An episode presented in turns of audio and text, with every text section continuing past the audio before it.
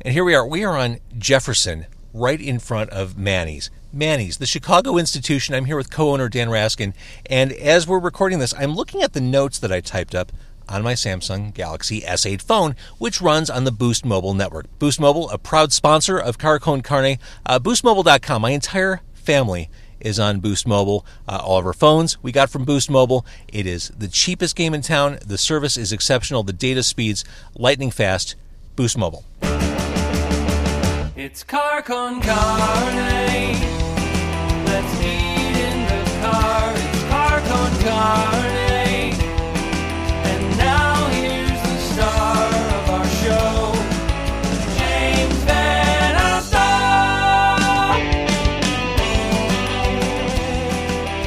Okay, so Dan, we're here in front of your joint. Now, there's so much history here, I don't even know where to begin. I, I mean, I'll tell you my history with Manny's, and I'm sure you hear these stories all the time, but I remember as a kid growing up in Skokie, my grandparents lived in Lincolnwood, and we would make regular, at least once a month, trips down here. My grandfather got his suits and blazers from a place called Benjamin's around the corner Yep. and uh, it would be like, and he always was buying new suits and blazers. So we'd always come down, he'd get them tailored, and it'd be a, a you know one two stop. We do the Benjamin's trip, and then we would do the Manny's trip, where we would just load up on Reubens and potato pancakes. And I mean, ever since then, I mean, it was really cool. Maybe ten years ago, I took my kids, who were much younger, obviously ten years younger, uh, took them to the Ringling Brothers Circus at the United Center. I thought, this is it. I get to take them to Manny's for the first time. And it was so cool because this is what I grew up doing as a kid, and I got to kind of pass it on to a new generation in my family, and they talk about Manny's and want to go to Manny's all the time. I, I'm sure you hear that kind of stuff all the time. That's exactly why I wanted to be in the business. I mean, I literally growing up, talking to the customers, um, hearing the stories. I literally continuing on the, the tradition is exactly why I I loved the restaurant and I wanted to keep doing it. It was like like in my day it's so busy and trying to, to organize my employees get enough food but literally the best part is talking to the employees and hearing these kinds of stories Well, we just uh, we did a quick Facebook Live tour of the restaurant. One of the guys working behind the counter has worked here for 35 years. Yep. Uh, I mean, we've had been fortunate enough to keep these people for a long time.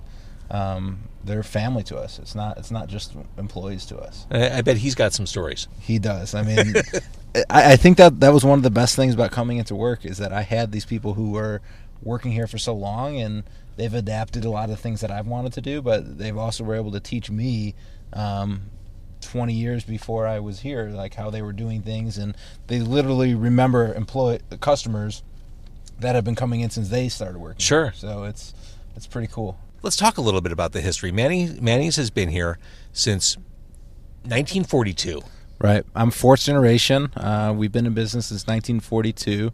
Jack and Charlie Raskin actually started the restaurant, and then in uh, they moved around in a little a bit. We were on uh, the far north side of the city, then the west side of the city for for a few years, and then we really settled down this neighborhood in the late 40s. And um, we've been in this location since 1965, but we've really grown a lot. We're literally one 1,500 square foot store, and now we've uh, taken over six of them. This area has transformed over the past decade or so. Back when Manny's opened in mid 60s, I'm guessing the area was a little more It was very different. I mean, I, I it, it was always known as a rough neighborhood. There was mm-hmm. literally at nighttime that was not the place to really hang out. Uh, there was a lot of uh, family-owned businesses in the area, and also a lot of family-owned businesses on the west and south side that were basically like food deserts. So we were the the cl- fur- furthest thing south and west from the city. So we get a lot of people who were driving in that would stop in for breakfast and lunch, and then they'd go home on their way home. Why do you think Manny's has endured as long as it has? I would definitely say uh, the family, like my my dad and my grandfather, that they really thought it was important to be here all the time, and we're not absentee owners. A lot a lot of restaurants open up and they just hire some management and they they don't show their face. But it's in our family, it's important that someone is always here, and it, it really makes sure that the customer gets the best experience, that our, our employees have the best experience, and um, it's that's definitely our formula to success and really not changing any any of the quality of anything when when food costs go up instead of going for something smaller or, less money, we just keep selling the, the the best quality that we can get.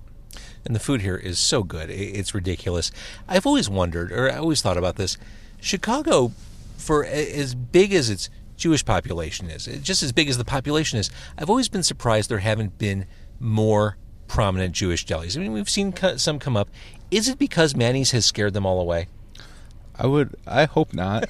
I mean, I, I think the more delis, the the better for everybody. I mean, for us, for everyone. I, I think it's uh, the formula of the the rent, the the staff, the food cost is extremely high in the deli business. You're giving um, very large meat portions, and you can only charge so much. So if I charge thirteen dollars for a sandwich and a steakhouse charges forty dollars for a steak, the the costs are almost the same between the steak and, and our sandwich, and the they're making thirty bucks on me. So it, it's tough to do. Interesting perspective. Now, before we started recording, you said you have a, a philosophy about Right. about agreeing to interviews. So oh, about in the in the mid '80s, uh, when my dad was really taking, uh, my grandfather had just passed away. My dad was really taking over the reins. Um, he was approached by a woman that he had never heard of named Oprah Winfrey, and uh, she wanted him to come on a show and, and do something on family businesses.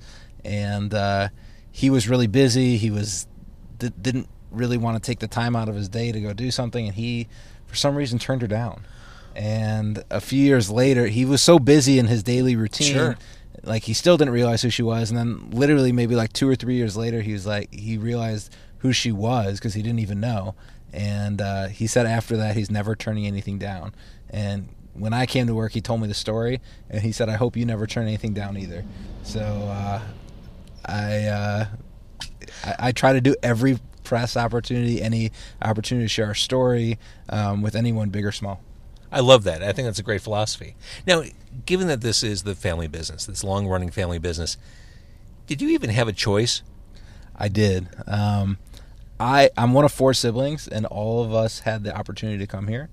I I knew from about the time I was in high school that this is for sure what I wanted to do, and I, my dad said you have to go to college, and and then you can come work for me.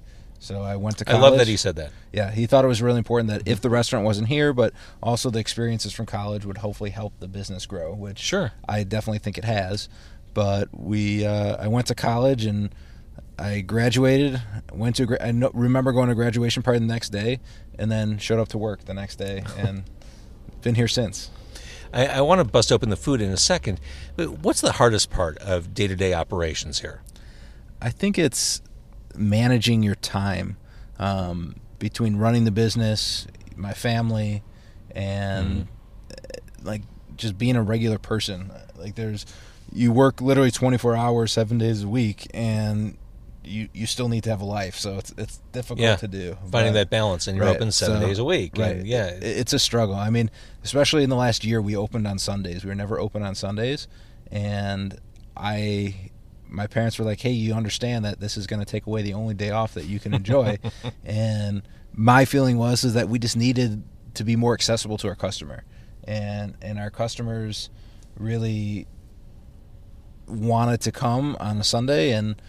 I, I knew that if I wanted the longevity of the restaurant to stay around, we need more people saying, "Hey, I came here with my family. I can Yeah. remember my dad, my grandfather taking me." And this was the best way to do it was to be more accessible to to people with the neighborhood changing and the city changing. That this the weekends the city is the city's busier than ever, and 15 years ago the city was deserted on the weekends. yeah. So we just we we've had the change around the the changing of the city. Makes sense. All right, so let's let's start eating. All right. The the thing I think that I'm amazed with is the fact that you got yourself a sandwich.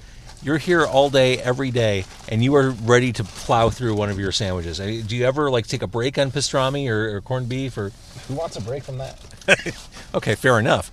Uh, so one of the things I mentioned in our Facebook live stream, the thing about ordering a sandwich at Manny's, you watch the guys behind the counter prepare the sandwich.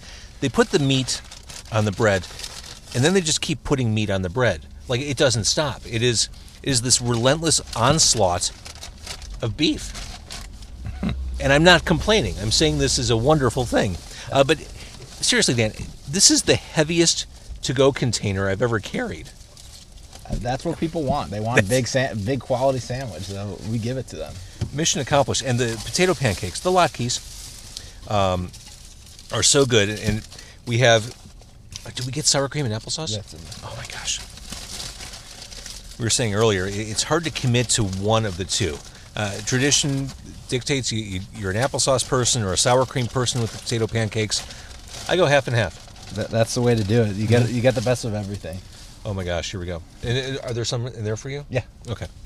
All right. So, tell me, I guess, first about your pastrami, because you got you got the combo there. Right. So I'm I'm a big pastrami fan, but um, it's pretty fatty, so I need to mellow it out a little bit with the corned beef. And oh my gosh, it looks so good. The the fat on the pastrami behind the line. Oh my gosh. Look at that. Look at that. So you, you can't go wrong with the combo combo on rye. You really the smell. I mean, this is it. This is an aphrodisiac. The the, the way it's like those old cartoons you remember where you'd see like the scent fingers come down the hall and they'd hook someone by the nose and drag them back down the hall. That's what I'm getting right now. Are the scent fingers wafting up from these carryout containers? All right, I'm I'm going to start with the potato pancake. I'm just digging right into the meat. There's no way to finish this sandwich in one sitting, right? Yeah, you can. You got to commit. You got to go all in. You just have to make sure you have nothing to do after. Yeah, exactly. You can use a cup holder. I- I- not that soda hasn't been spilled on my floor before. so much political history in and out of these doors through the years. Politicos going for lunch, aldermen chatting over a corned beef. The most hope, high profile people have been actual, real live, no kidding presidents. Yep, we've been fortunate enough to have uh, President Clinton and uh, President Obama as customers. Like Obama came here right after his uh, his rally after he won Yeah, so, so when he went to Grant Park for his rally, the next day he uh, just stayed in the federal building all day planning, and the next day we were the first planned press conference um, out in public. So we literally had like 75 people from the World Press Corps here. Oh my God. And he came through eight. And I remember they were so worried about the auto shutdown with the auto industry and the bailout. So that was like what everybody was asking him. What were they were going to do with the bailout? What are you going to do with the bailout? But he was like, like, super nice. Um, like took pictures with everybody, got us food. It it was just a great experience. So how does that work with a president? Like, how much heads up do you get that, hey, President Obama is going to be coming by? So usually the the less we we find out as close to the time as possible because they have to do less work. Mm. So they're, they're like with him and Clinton, both of them, we found out within a few minutes of them actually coming. So That makes sense. It was, it was much easier for us that we didn't have to have the Secret Service um, screening everything. When George Bush was president, he was actually scheduled to come in, and we had the Secret Service in the restaurant for two days checking everything. And then he ended up getting sick and didn't come in. But since it was a planned thing, everybody was here for like two days before. They were checking through all the employees and everything. Oh man, So, and then they didn't even come. So it was actually a relief that we didn't know that they were coming this time because it was just like they just showed up. so Obama came after he won, but he also came here before, like when he was a state senator. He was like a state senator coming in. Um, he he literally would come here. A lot of politicians come here for meetings because it's a, a meeting point throughout the whole city. So whether you're on the north side, the west side, or the south side, it's it's very convenient to meet, and the food's great. obviously. It's right off the expressway. Yeah, it's right after the expressway. We have plenty of parking, and uh, it's just like a melting pot. It's not like you're going to a, a fancy steakhouse. So you, can, you can sit here for a while. We don't give you a hard time, Mhm. but um, it's just become a hangout for everybody. Have you ever had some of our evil governors, our, our incarcerated governors? We, we've had everybody. we, we, we, we like everybody visiting. Whether, whether we don't know if they're good or bad until later, but Whatever the end of their story might yeah, be. usually when they're eating here, they're not causing problems. So it, it's it's just a matter if they're getting the food or not. But we- we've had all the governors, everybody in. Uh, what was Clinton like? He was su- very nice. I, I at that time we still sold, sold cigars, and I knew he was a big cigar fan. So he actually came in, went through the line, got his food, and uh, he's he just literally said he's like, "Hey, I just want to after I eat, I'll come say hi to everybody." He went like table to table, greeted every single customer. He went up to the front, bought about a dozen cigars, and then took off. How cool is that? Yeah, it was awesome.